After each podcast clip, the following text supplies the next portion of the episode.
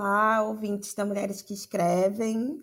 Eu sou Thaís Bravo, coordenadora de projetos da Mulheres que Escrevem, e hoje temos mais um episódio da nossa nova série que se chama Mulheres que Fazem. A ideia dessa série surgiu quando a gente se deu conta que nós não somos só escritoras, mas somos pessoas que fazemos uso da escrita e da leitura em diferentes ações. E nessa primeira temporada, nós estamos convidando escritoras, pesquisadoras, podcasters, tradutoras, revisoras, para conversar sobre suas diferentes ações e frentes de trabalho em torno da escrita e da leitura.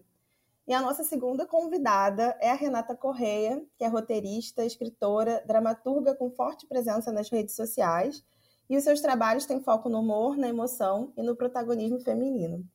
Renata, muito obrigada por participar desse episódio. Eu sei que você é uma mulher que faz demais, trabalha a beça. Então, eu estou muito feliz que você pode participar aqui, conversar com a gente. Admiro muito seu trabalho, acompanho há um bom tempo. E para começar, eu queria justamente que você falasse um pouco da sua experiência como alguém que escreve para TV, para o teatro, para a internet e também publica livros, né?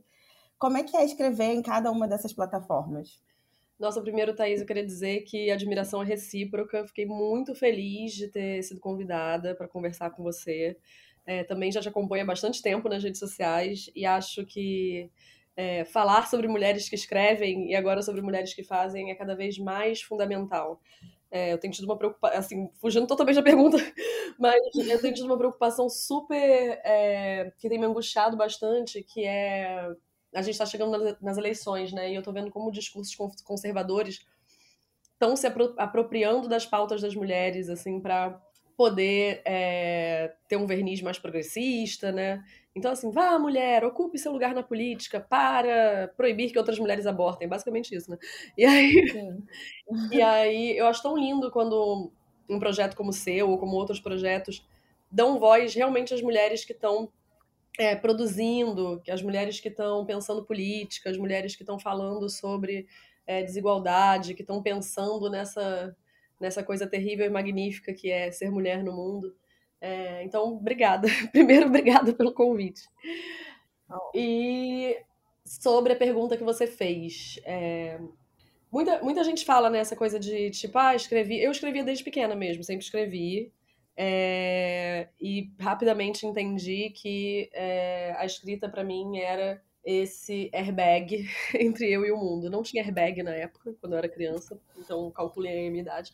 É, é, mas eu venho de uma família de, de classe média baixa, assim, de, de operários, funcionários. É, minha mãe foi a única das minhas tias a terminar uma, uma faculdade, né? Ela se formou em serviço social depois foi ser é, funcionária pública. E ela sempre me incentivou muito no que eu queria fazer, no que eu, no, nos talentos que eu tinha, mas ela era muito pragmática, assim. Eu lembro que quando eu passei na faculdade de cinema, ela falou para mim, ela, ela comprou um livro caríssimo que a gente não tinha dinheiro para pagar, sei lá como aquela mulher fez aquilo. E o, a dedicatória era alguma coisa do tipo, eu vou pegar aquele um dia e vou, e vou ver qual é a dedicatória exata, mas era Tava assim, era, era. Sabe quando teve a retomada do cinema brasileiro? Foi aquela pós-retomada do cinema brasileiro. E aí a dedicatória era assim: você não é filha de banqueiro, você é filha de assistente social, faça valer. Muito bom. E aí, é, eu, sempre, eu sempre tive essa, uma, uma certa angústia de para que lado eu iria realmente, assim, se eu iria para literatura, eu tive um projeto de literatura chamado aquele de quem lhe falei, ali no início dos anos 2000, com o boom dos blogs, publicava ficção em blogs. É, dentro da faculdade só tinha uma cadeira de roteiro. É, então, e o mercado de roteiro também não era muito bom. Ou você trabalhava na Globo, ou você era o diretor que é, escrevia os seus próprios projetos, assim. Tinha uma certa carreira na publicidade, mas eu não queria fazer publicidade. Pensei no jornalismo e fui fui tentando encontrar o meu caminho assim de uma maneira meio intuitiva, na verdade. Então, eu trabalhava na, na, na central de produção da faculdade para ganhar bolsa, porque não tinha dinheiro para pagar mensalidade. É, e comecei a escrever roteiros para os meus amigos que queriam ser diretores filmarem. É, e paralelo a isso, ter o, o, meu trabalho ali no Aquele de Quem Falei, no blog, e aí fui. Acho que eu, eu entendi, assim, um pouco nessa época que a escrita era uma plataforma de liberdade, sabe? Ela podia. Ela pode se infiltrar em qualquer meio. É, inclusive, as redes sociais hoje querem matar a escrita, tem muitas teorias sobre isso. Se você pega as, as, principais plataformas de redes sociais, tirando o Twitter, né, que é um ambiente super agressivo, é, o texto está sendo é, expulso dessas plataformas, né? É, e como essa, é, a escrita tem essa característica de perigo, né? Porque ela organiza o pensamento. Então, nessa época eu, eu, eu entendi isso, que a escrita era é, esse tipo de arte, esse tipo de manifestação a mais barata, a mais chulé e a mais sublime, porque ela consegue se infiltrar em todos os lugares. Ai, eu achei tão lindo isso que você falou sobre a escrita, até anotei aqui no meu caderno. Eu achei muito bonito. E eu não sei se eu te cortei, se você. Mas eu acho que isso que você falou tem tudo a ver com o início da sua fala, né? Da gente convidar mulheres que estão aí com uma proposta de pensamento político, né? é, que a gente está realmente se organizando através da escrita como uma ação, né? E eu fico muito admirada de como você transita entre essas plataformas, sempre ali trazendo o seu próprio pensamento, organizando o seu pensamento e fazendo a gente olhar é, para a vida mesmo de outra perspectiva, né? E eu acho uma das. Eu tenho um interesse pessoal nessa série do Mulheres que Fazem, porque eu também me interesso em transitar né, por essas escritas que são da internet, que são que vão de repente ser um roteiro, um livro.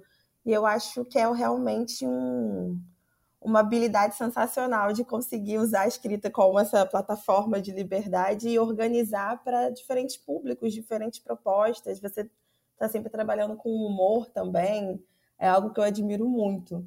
E aí, você falou sobre a internet é, e da escrita da internet, eu acho que o seu livro novo, que está recém-publicado pela Rocco, né, O Monumento para a Mulher Desconhecida, tem uma escrita ali que é um ensaio que dialoga com a escrita de outras mulheres, mas eu também acho que dialoga um pouco com essa escrita que a gente está desbravando é, na marra mesmo, na internet, né, nos blogs, nas newsletters, nessas, nesses veículos que já estão ficando talvez ultrapassados, mas que formaram muito, muito nosso pensamento, inclusive no, no feminismo. Né? Como é que você ver essa escrita e como foi também para você chegar nesse formato do livro. Eu gostei muito dos, do não só do conteúdo, mas também da forma como você escreve.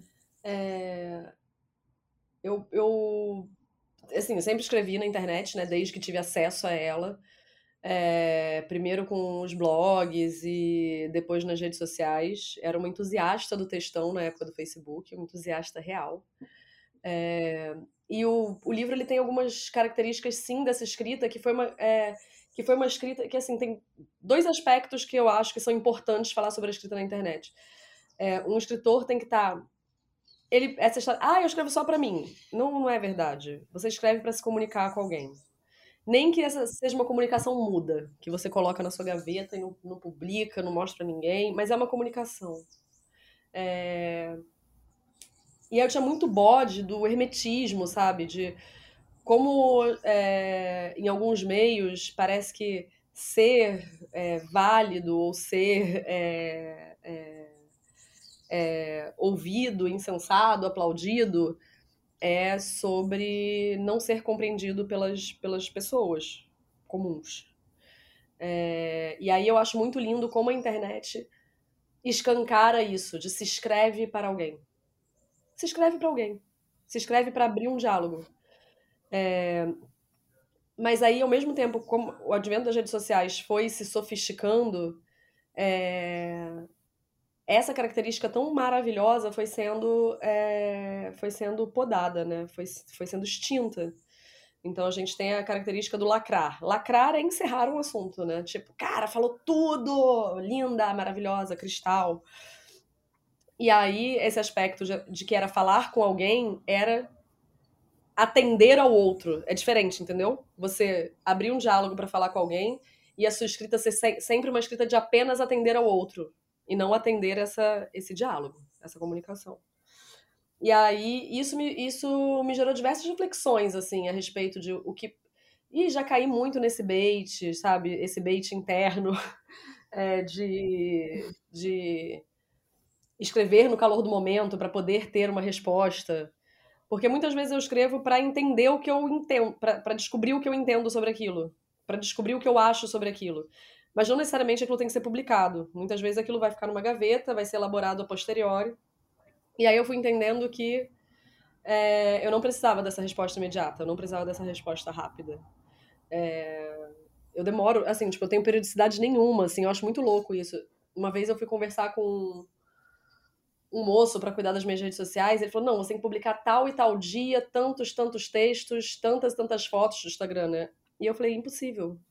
Assim, é, eu não sou essa pessoa, sabe? Tipo, eu já fui, mas eu não sou mais. É, e aí o livro vem dessa necessidade, eu propus para Rocco esse livro, porque ele vinha dessa necessidade de é, dessas garrafas que eu lancei ao mar, é, elas terem uma terem uma organização, sabe? Tipo, organizar o pensamento acho que é muito importante. A gente vive num momento onde diversas é, pautas dos movimentos sociais com muito gosto, faço muito gosto, é, estão na internet, estão sendo debatidas de forma séria na internet, mas também estão sendo é, esvaziadas, né? estressadas e esvaziadas, é, como o próprio feminismo que é, se debatia na internet de forma profunda e plural. E em muitos lugares o feminismo se tornou essa, não se tornou, se transformou de luta política em lifestyle, né? em, em modo de vida. E, e aí eu senti a necessidade de organizar meu pensamento a respeito do feminismo. Eu senti a necessidade de fazer um livro sobre feminismo onde as mulheres não se sentissem intimidadas. É, um livro sobre feminismo onde elas se, senti se, sentissem abraçadas nas suas contradições. Porque é isso, né? O, é, ao mesmo tempo que existe esse estressamento, esse esvaziamento, existe o pacote da feminista ideal. Como se comporta uma feminista, como deve ser uma feminista, é, sem contradições, sem falhas, sem, sem, sem ambiguidades, né? E não, né? Muito pelo contrário. Se você exige de mulheres é, uma sepsia comportamental e uma, e um, uma moralidade estrita, para ela ser feminista, qual a diferença disso para uma igreja? Qual a diferença disso para um, uma organização conservadora? Qual a diferença? Então, assim, é, com, com, isso em mente, eu fiz a proposta para a que foi bem recebida. Obrigada, Ana Lima, por ter recebido minha proposta. E acho que o livro ele, ele cumpriu essas propostas, sabe? Ele cumpriu a proposta de ser um livro que organiza esse pensamento feminista que eu tenho elaborado ao longo dos anos, organiza é, é, essa minha necessidade de diálogo, de mais abrir um diálogo do que de encerrar um diálogo. E, e esse tom de, de afeto, sabe? De, de carinho. Eu acho que muitas vezes essas palavras, tipo carinho, abraço, afeto, ficam nesse lugar do ai, do tilelê, né? Do ai, sabe, do, do, do bobo. Mas não, a gente vive momentos políticos, históricos duros, violentos. A gente precisa de muito mais compaixão, a gente precisa de muito mais afeto, a gente precisa de muito mais abraço, de muito mais ternura para atravessar esses lugares. Então, assim, ao mesmo tempo que tem temas ali que são duros, é, e eu me coloco em primeira pessoa nessa dureza, quando eu falo de aborto, por exemplo, é, essa ser direta não quer dizer que, que está sendo agressivo, sabe? É tipo, eu tô aqui, eu existo e espero que vocês possam existir também, sabe? Eu tô aqui só balançando a minha cabeça. não dá para ver no podcast, mas eu tô assim, só concordando.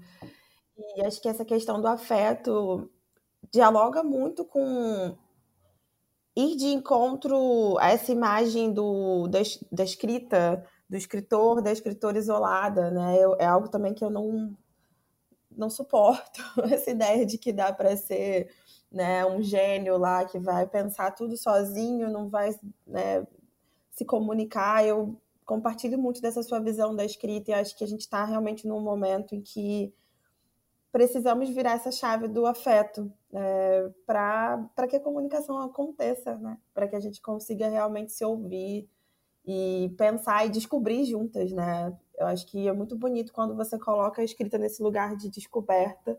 E acho que os seus ensaios fazem muito esse movimento, né? A gente vê o pensamento acontecendo ali.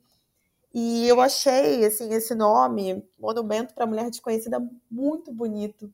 E te ouvindo falar, fico pensando também na, na importância do livro como uma plataforma que, de alguma forma, não é que ele sobrevive mais ao tempo do que o que a gente publica na internet, mas tem uma organização ali que a própria estrutura das redes não deixa existir, né? De uma certa permanência, de um certo pensamento contínuo.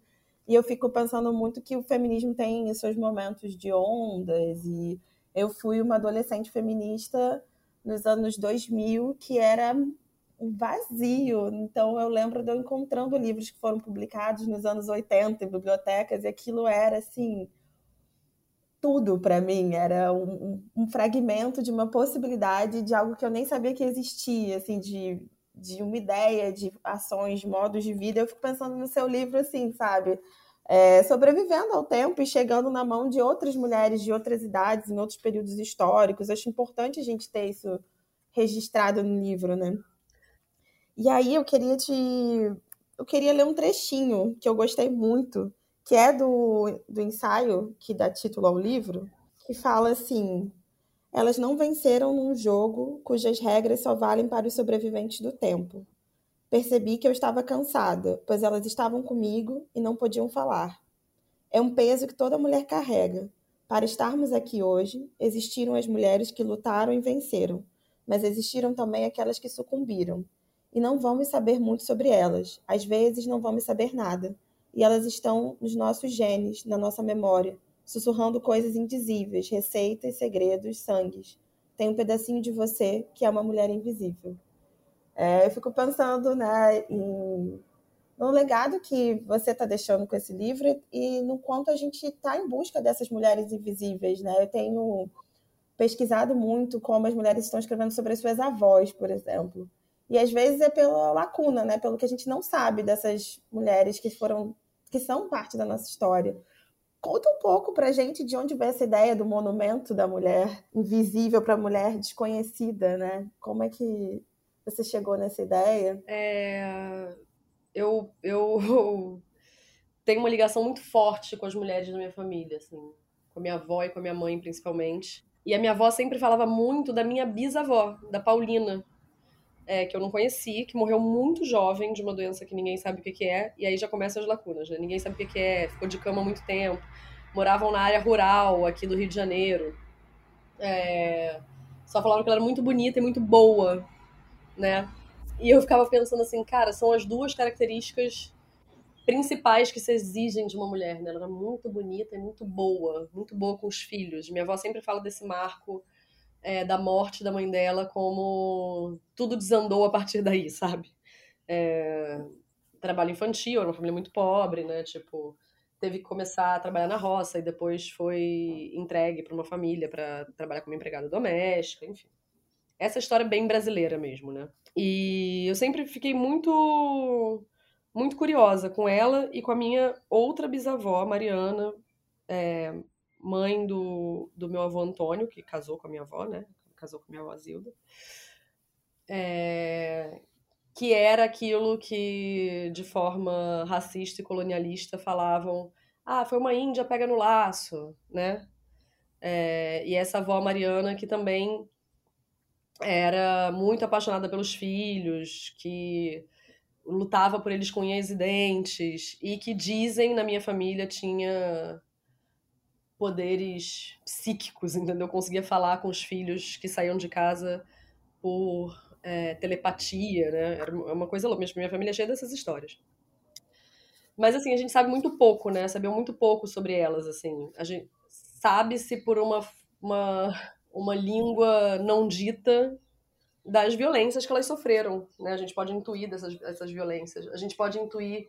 É a, pela quantidade de filhos, pela essa história de conquista através do laço, por essa morte que ninguém sabe o que, que é e que não foi tratada, que morre jovem, né, com dores no corpo inteiro. É, a gente pode ir preenchendo essas lacunas, se não com a verdade, com a historiografia, a gente pode é, a gente pode preencher essas histórias com a nossa imaginação, a gente pode preencher essas histórias é, com o nosso coração, a gente pode preencher essas histórias com a nossa intuição. Então, essas duas mulheres que eu não conheci é, sempre me deram essa sensação de que elas me trouxeram até aqui de alguma maneira. E elas não são mulheres que estariam em livros como mulheres que descobriram alguma coisa, ou mulheres que ganharam muito dinheiro, ou mulheres que foram extraordinárias num campo é, artístico, científico, esportivo, né? Porque tem isso, né? Assim, tipo, a gente, com razão, nós mulheres estamos fazendo essa pesquisa é, que é quase uma arqueologia de personalidades femininas, a gente vai descobrindo, sei lá, uma, quem, descobriu quem desenvolveu o Wi-Fi foi uma mulher, quem fez o colete salva-vidas foi uma mulher, sabe? Tipo, ah, a primeira mulher que foi ao espaço, e isso é maravilhoso, a gente tem que falar sobre elas mesmo. Mas a gente. É... Não são elas só que trouxeram a gente daqui, não, so, não foram elas só que construíram as resistências que nos trouxeram até aqui, né?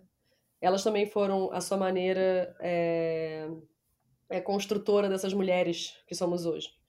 Então, foi nesse sentido que eu comecei a pensar nessas mulheres invisíveis, nessas mulheres desconhecidas, e aí parti para a ideia de essas experiências comezinhas do feminino, sabe? Tipo, do corpo, que passam pelo nosso corpo uhum. e acontecem dentro das casas e são íntimas e que são tratadas como é, algo não digno de nota, como sofrer um aborto no banheiro de casa, ou é, se apaixonar por um homem ruim, sabe? É, ou ser questionada na sua capacidade no trabalho, nada disso parece relevante para a sociedade, não parece relevante para os homens ao nosso redor. É, são experiências que são muito não ditas ou são, são contadas ali entre mulheres ou elas são completamente invisíveis mesmo, né, para o resto do mundo. E, e aposto, assim, posso um dedo mindinho, que são experiências muito comuns a todas as mulheres. Então, eu posso me conectar com essas mulheres do passado de quem eu não sei nada a respeito do, das coisas que atravessam os nossos corpos, sabe? Foi, foi. Nossa, eu falei pra caramba, né? Mas foi isso, amiga. Não, falou o necessário. é... Tem uma questão, assim, que eu fiquei pensando e que eu acho que se relaciona também com as personagens que você cria. É... A... Teve dois ensaios que eles não estão conectados no livro necessariamente, mas que na minha cabeça fizeram uma super conexão, que é o Mulheres que Escrevem Demais e o Porque a gente goza tão pouco. Porque nesse ensaio que você fala sobre gozo feminino e como as mulheres gozam e como as mulheres às vezes estão impedidas ou restringidas de gozar, é, tem uma questão ali de se autorizar a ter uma experiência é, erótica da vida, né? Que você vai ter uma satisfação é, que, que é negada para as mulheres, né? E aí eu penso logo no Audre Lorde falando da importância do erótico é, no, no, ensaio dela do usos do erótico, que ela fala do erótico como uma força motriz mesmo, que quando a gente se permite gozar, isso não é só uma experiência sexual, é uma experiência corpórea que se expande para a nossa vida, que é sobre o nosso poder, né?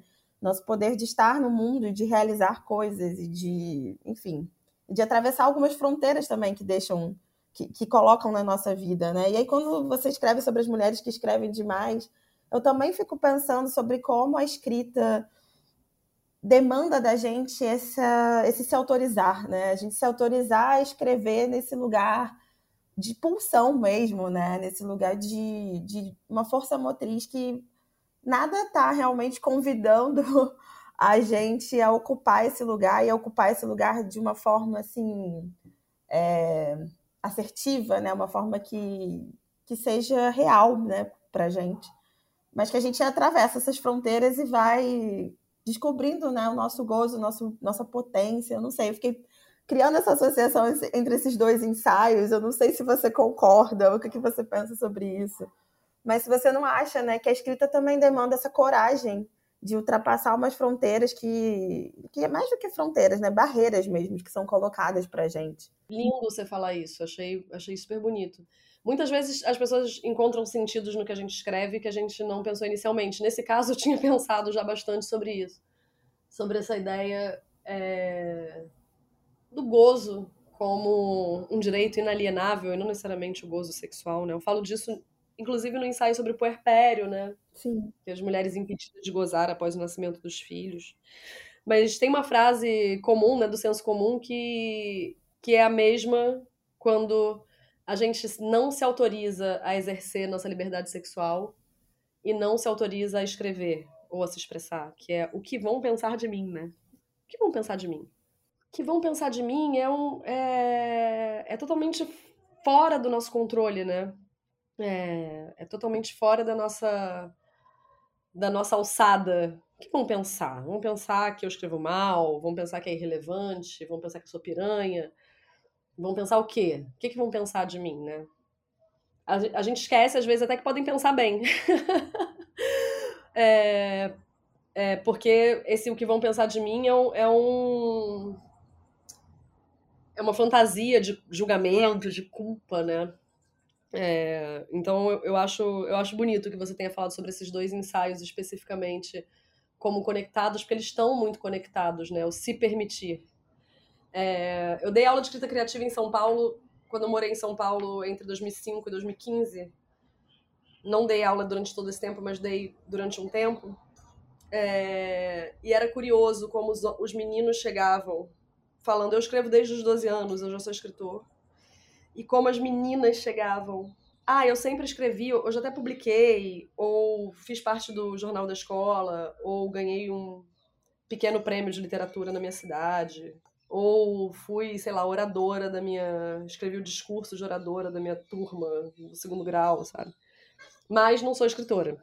Então, às vezes, as mulheres em quantidade, em relevância, em trajetória, já estavam mais avançadas do que esses rapazes. E elas não se diziam escritoras. E eles só é, com o desejo de se dizerem escritores, de, ou de se tornarem escritores, já diziam eu sou. É tão louco, né? E aí, naquele momento eu não fiz uma. não fiz é, uma associação de gênero. Acho que eu era muito verde como professora e como feminista, inclusive. É, mas eu achava só que eles eram muito arrogantes. Que, ai, meu, ai, gente, sabe? Que arrogância, que bode. Tanto bode tive que passei a fazer turmas é, exclusivas de mulheres. Numa época que quase ninguém fazia isso e fui xingada, minha filha, de tudo que é nome, assim, de radical, entendeu? Sabe? De misândrica. Misândrica não tava muito na moda, não, mas era. A intenção era essa, odeia homem, sabe? Uhum. É. Mas assim, eu, eu, eu como, como organizadora daqueles textos, porque eu não me sentia nem professora, eu tava ali apresentando caminhos e falando, vai, tartaruguinha, vai pro mar, entendeu? É, e muitas vezes as pessoas precisam de uma autorização de uma figura de autoridade para escrever, isso é, isso é comum. É, e eu estava ali para meio jogar esse jogo. Estou autorizando vocês a escreverem, escrevam aí. É, mas eu, emocionalmente, eu, eu fiquei exausta de lidar com homens jovens brancos falando que eram escritores, escrevendo coisas às vezes muito ruins. É óbvio que todo mundo pode melhorar e todo mundo. É, a, a escrita é muito democrática, né? ela vai encontrar o seu, o seu, a sua vocação, né? Se você fizer isso tempo suficiente, se você fizer isso com paixão suficiente, se você fizer isso com diligência é, e resiliência suficiente, você vai chegar em algum lugar. É, é, é, é pela minha experiência, é isso que acontece. É, mas é, aquilo me exauria muito, né? de ter que lidar com esses dois polos emocionais, assim. E aí era exatamente isso que você tá falando, a questão do desejo. Hoje eu nem acho esses meninos chatos e arrogantes, assim, olhando para trás. Eu só acho que eles são. É, que eles têm, ou tinham mais, é, coragem de expressar esse desejo, como os homens têm na nossa sociedade. Então. E as mulheres não estavam tendo esse, essa mesma essa mesma autorização, que é uma autorização interna, tá? Não é uma é, assim, é lógico, óbvio que a sociedade vai dizer você não pode fazer isso. ainda se você publicar, o seu livro vai estar na prateleira de literatura feminina, ainda se você publicar, a chance de você ganhar prêmios ao lado de homens brancos é, é, é bem menor. É, muitas vezes como você vai ser tratada por pequenas grandes editoras vai ser diferente. Então, assim, sim, existe uma sociedade dizendo não. Mas escrever em si, o ato da escrita, o que te leva até ele, esse desejo, é uma autorização interna.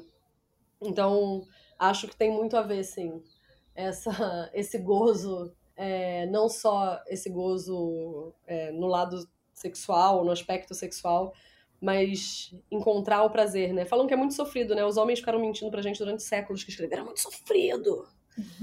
Nossa, como eu sou perturbado por escrever. E eles não contaram é, essa parte. Essa parte que existe um gozo profundo, intenso, transcendental em escrever. Então acho que a gente pode se aproveitar dele, independente do que os outros vão pensar. É, eu acho que na sua escrita, assim, eu vejo um pouco essas mulheres que têm uma certa audácia, né, de não não viver em torno dessa pergunta, né, do que que vão pensar de mim. E de como isso é não é só libertador no sentido de é, banal, mas de realmente de, de, encontrar uma força aí que é de cada uma, né, de fazer o que vai te movimentar, que te vai trazer desejo e não não responder essas restrições da sociedade faz com que esse desejo só cresça, né? Eu acho que isso é um movimento que a gente está vendo aí entre as mulheres, né, da nossa geração e que é muito é muito bonito. E acho que faz a gente imaginar mesmo outras formas de vida, né, para o futuro. Acho que o que a gente está fazendo também é muito para o futuro. E aí pensando nessas mulheres assim, da, que, que para mim tem muito essa, esse adjetivo da audácia, assim é, eu queria te perguntar sobre a adaptação do seu livro, O Vaca e Outras Moças de Família, porque eu amei. Você transformou o seu livro, que é um livro de contos, em uma peça. Não só uma peça, mas uma peça virtual, que foi exibida ano passado, 2021, em plena pandemia, num período bastante tenso ainda da pandemia. Como é que foi, assim, tanto fazer essa adaptação quanto produzir uma peça online no meio né, de um período que a gente estava com tantas restrições, a cultura tão. A gente ainda está num período muito difícil para a cultura no Brasil e, de repente, a gente está pensando aí né, em novas possibilidades, novos formatos. Eu achei que deu super certo. Foi uma delícia, assim, uma noite ver essa peça no meu computador, assim.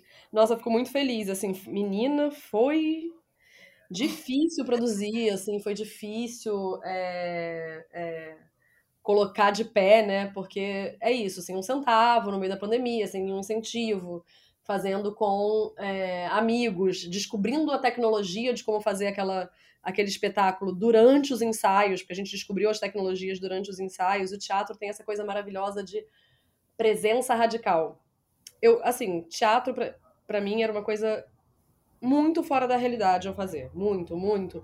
Eu achava assim, as pessoas que fazem teatro são, meu Deus, geniais, incríveis, maravilhosas. Elas estão muito distantes do meu, do meu, das minhas pobres limitações como autora, sabe? Tipo, eu, uma autora de TV que, que escreve coisas pop, entendeu? Sabe? Tipo, é, e aí eu fiz em 2018 e 2019 a Fábrica de Cachorros, que foi meu primeiro espetáculo autoral, com a Laura de Araújo que foi uma experiência, assim, para mim, muito transformadora. Muito transformadora. É, e veio, veio dessa. É, acho que vou até retomar a nossa pergunta anterior, porque assim, eu tive vontade de fazer teatro. Eu nunca fiz teatro. Porra, mas eu não sei fazer. Eu não sei fazer, cara. Eu, eu não, nunca fiz isso, sabe? Tipo, eu só sei escrever. Você entra aquelas paranoias. Eu só sei escrever.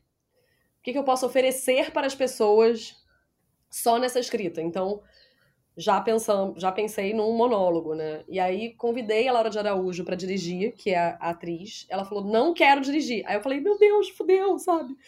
E ela falou: "Não, eu quero fazer esse texto, eu quero ser atriz". E a, estar nos ensaios, modificar o texto junto com a direção e com, com que é da Julie Stockler e da Juliana Firme. Modificar esse texto quando a gente descobre o espaço onde a gente vai encenar, modificar esse texto conforme uh, as notícias, que era um texto bem contemporâneo, então ele falava de estupro marital. É, a gente falava, a gente partia da Cassandra, do mito de Cassandra, e contava a história dessa mulher que depois de tomar um monte de vinho com o namorado, o namorado é, abusa sexualmente dela. E aí. E é, um, e é uma comédia, tá, amiga? ela. Ela. Uma comédia de terror, digamos assim. E ela, a partir disso, vai caçar abusadores e vai transformar eles em ração, ração de cachorro. É... E era uma peça onde, no, no final dessa peça, a gente encontrou um final conjuntamente, que era que a gente pedia para as mulheres saírem se apagavam todas as luzes e tinha um final diferente para mulheres e homens. Tinha, assim, tipo, meu TED Talk acabou, moças podem ir embora. Então as, as, mulheres da plateia levantavam e saíam, os homens ficavam e a Laura colocava um, uma contagem regressiva no telão que a gente usava e falava era a vez de vocês. E deixava os homens esperando para ver o que ia acontecer. Não acontecia nada, óbvio. Mas... Só a expectativa, né? É, e aí, assim, cara, foi tão. Foi muito transformador. Foi, foi. Assim, cara, saber que essa escrita poderia chegar nesse lugar, é, ter essa sensação de, de texto vivo, que ele ali, dependendo da plateia, dependendo de como a Laura tava, dependendo das condições climáticas, dependendo de, de todos os fatores, dependendo da notícia que a gente teve no dia, aquele texto se transformava.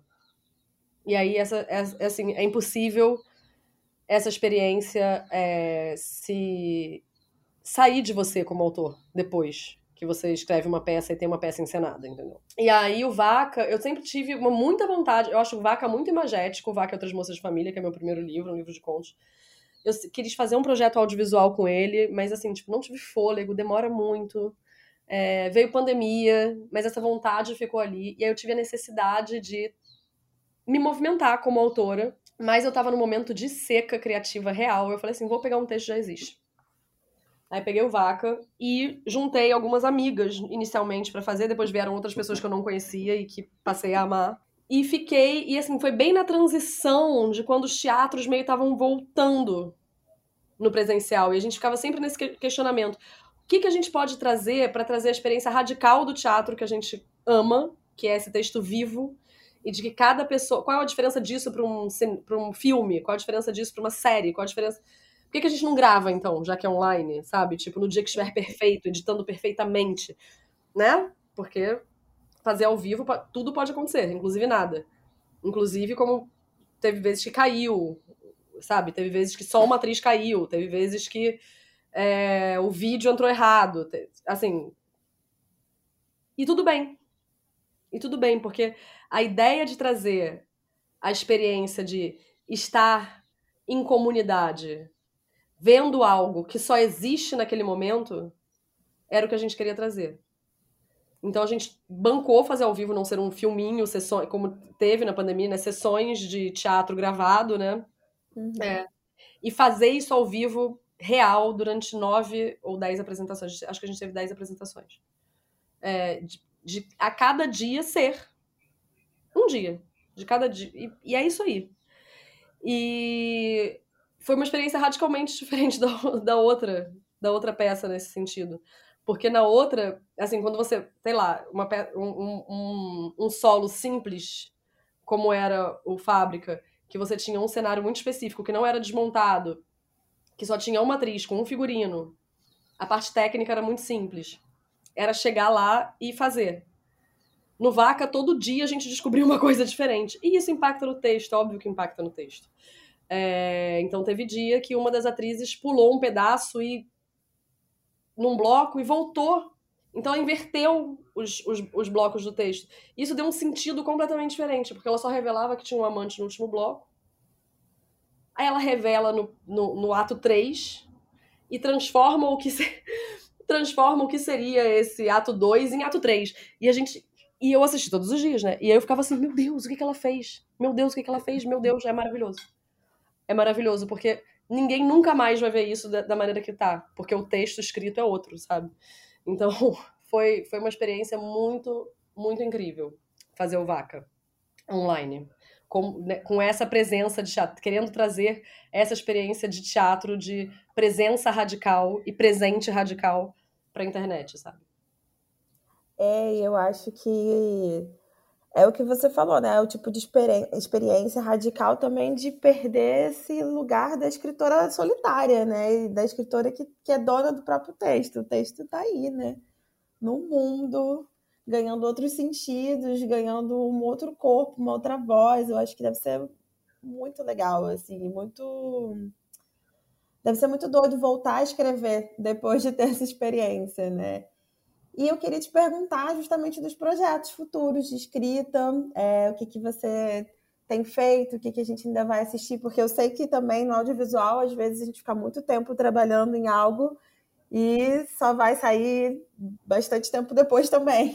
É uma outra temporalidade de escrita, né? Então, o que, que a gente tem aí para o futuro dos seus projetos? É, eu amo um projeto que eu faço, que é o Mulheres Fantásticas, ele é um quadro dentro do Fantástico que passa domingo, que é, é animações de um minuto, é, contando histórias de mulheres incríveis. Eu sou apaixonada por esse projeto. Esse projeto vai para escolas, esse projeto ele viaja muito, esse projeto é uma delícia de fazer, tem uma equipe muito maravilhosa de mulheres, uma, quase 100% de mulheres por trás. É, o Mulheres Fantásticas ele sempre puxa uma, uma mulher fantástica é, para ser entrevistada pela Poliana Brita, é, que é apresentadora do Fantástico.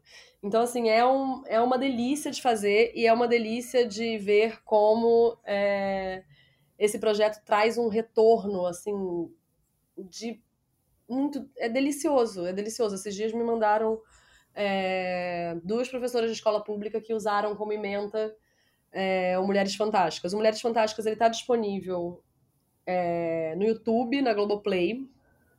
É, a Globo disponibilizou todos os episódios. E ele tem episódios novos. A gente, a gente faz pequenas temporadas. Então a gente vai ter. É, você pode ver na internet, quem estiver ouvindo a gente, e você pode ver ao vivo é, daqui a três meses os próximos episódios que a gente vai fazer. Então, tem é, desde Frida Kahlo e Malala, que são super famosas e conhecidas, é, até é, a Hadi Lamar, que foi a mulher que inventou o Wi-Fi, entendeu? É, tem Dona Ivone Lara, tem é, diversas mulheres fantásticas e maravilhosas para ver Mulheres Fantásticas. É, outro projeto que vai, esse vai estrear ineditíssimo é Rensga Hits, é, uma série musical para Globoplay.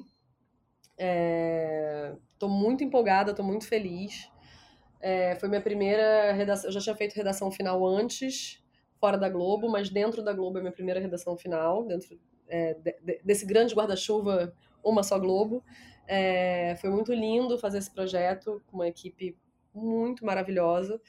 É, e o Range Garritz estreia em julho na Globoplay, oito episódios. E Rensga fala é, do universo musical das mulheres, né? Fala do universo musical do feminejo, dessas casas de composição. Então, assim, pode esperar. Eu sou, eu sou, eu sou essa pessoa que se emociona, então pode esperar muita emoção, pode esperar muita risada. É uma série leve e eu acho que é uma série que toca em temas importantes, assim. É... E eu estou escrevendo meu primeiro romance. Que notícia ótima. É... Tem alguns capítulos já prontos. É... Eu também. A, a mesma relação de reverência maluca e, e totalmente normal que eu tinha com teatro, eu tinha com romance. Ai meu Deus, será que eu consigo? Será que não? E aí, será que eu sei fazer isso? Só sei se eu sei fazer isso fazendo. É, é o meu modus operandi. Então, descobri que talvez eu saiba. Então, eu comecei a fazer. Eu gosto muito de falar com o público jovem. Então eu tenho uma protagonista muito jovem, adolescente, mas eu não sei ainda necessariamente se é um romance para o público jovem. Eu tô, tô encontrando essa personagem ainda, sabendo quem ela é. E espero que em breve vocês tenham mais novidades sobre ela. Ai, que notícia legal, assim, tô empolgada. Você... E eu tenho uma sensação, pelo menos você me passa uma sensação de ser uma pessoa que tá sempre escrevendo. Eu tô sempre escrevendo.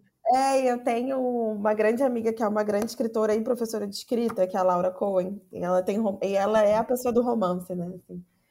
E ela fala assim que quando a gente está escrevendo, a gente está olhando o mundo de outra forma, né? Que ela gosta de estar sempre escrevendo porque você está prestando atenção no que está acontecendo, está presente. Você me passa muito essa sensação, Renata, de ser alguém que está sempre ali é, escrevendo, não só na escrita, né? Mas está vivendo e pensando na escrita. Então, muito legal saber dos seus projetos. Estou ansiosa aí para ler esse romance, é, para você ir descobrindo né, personagem.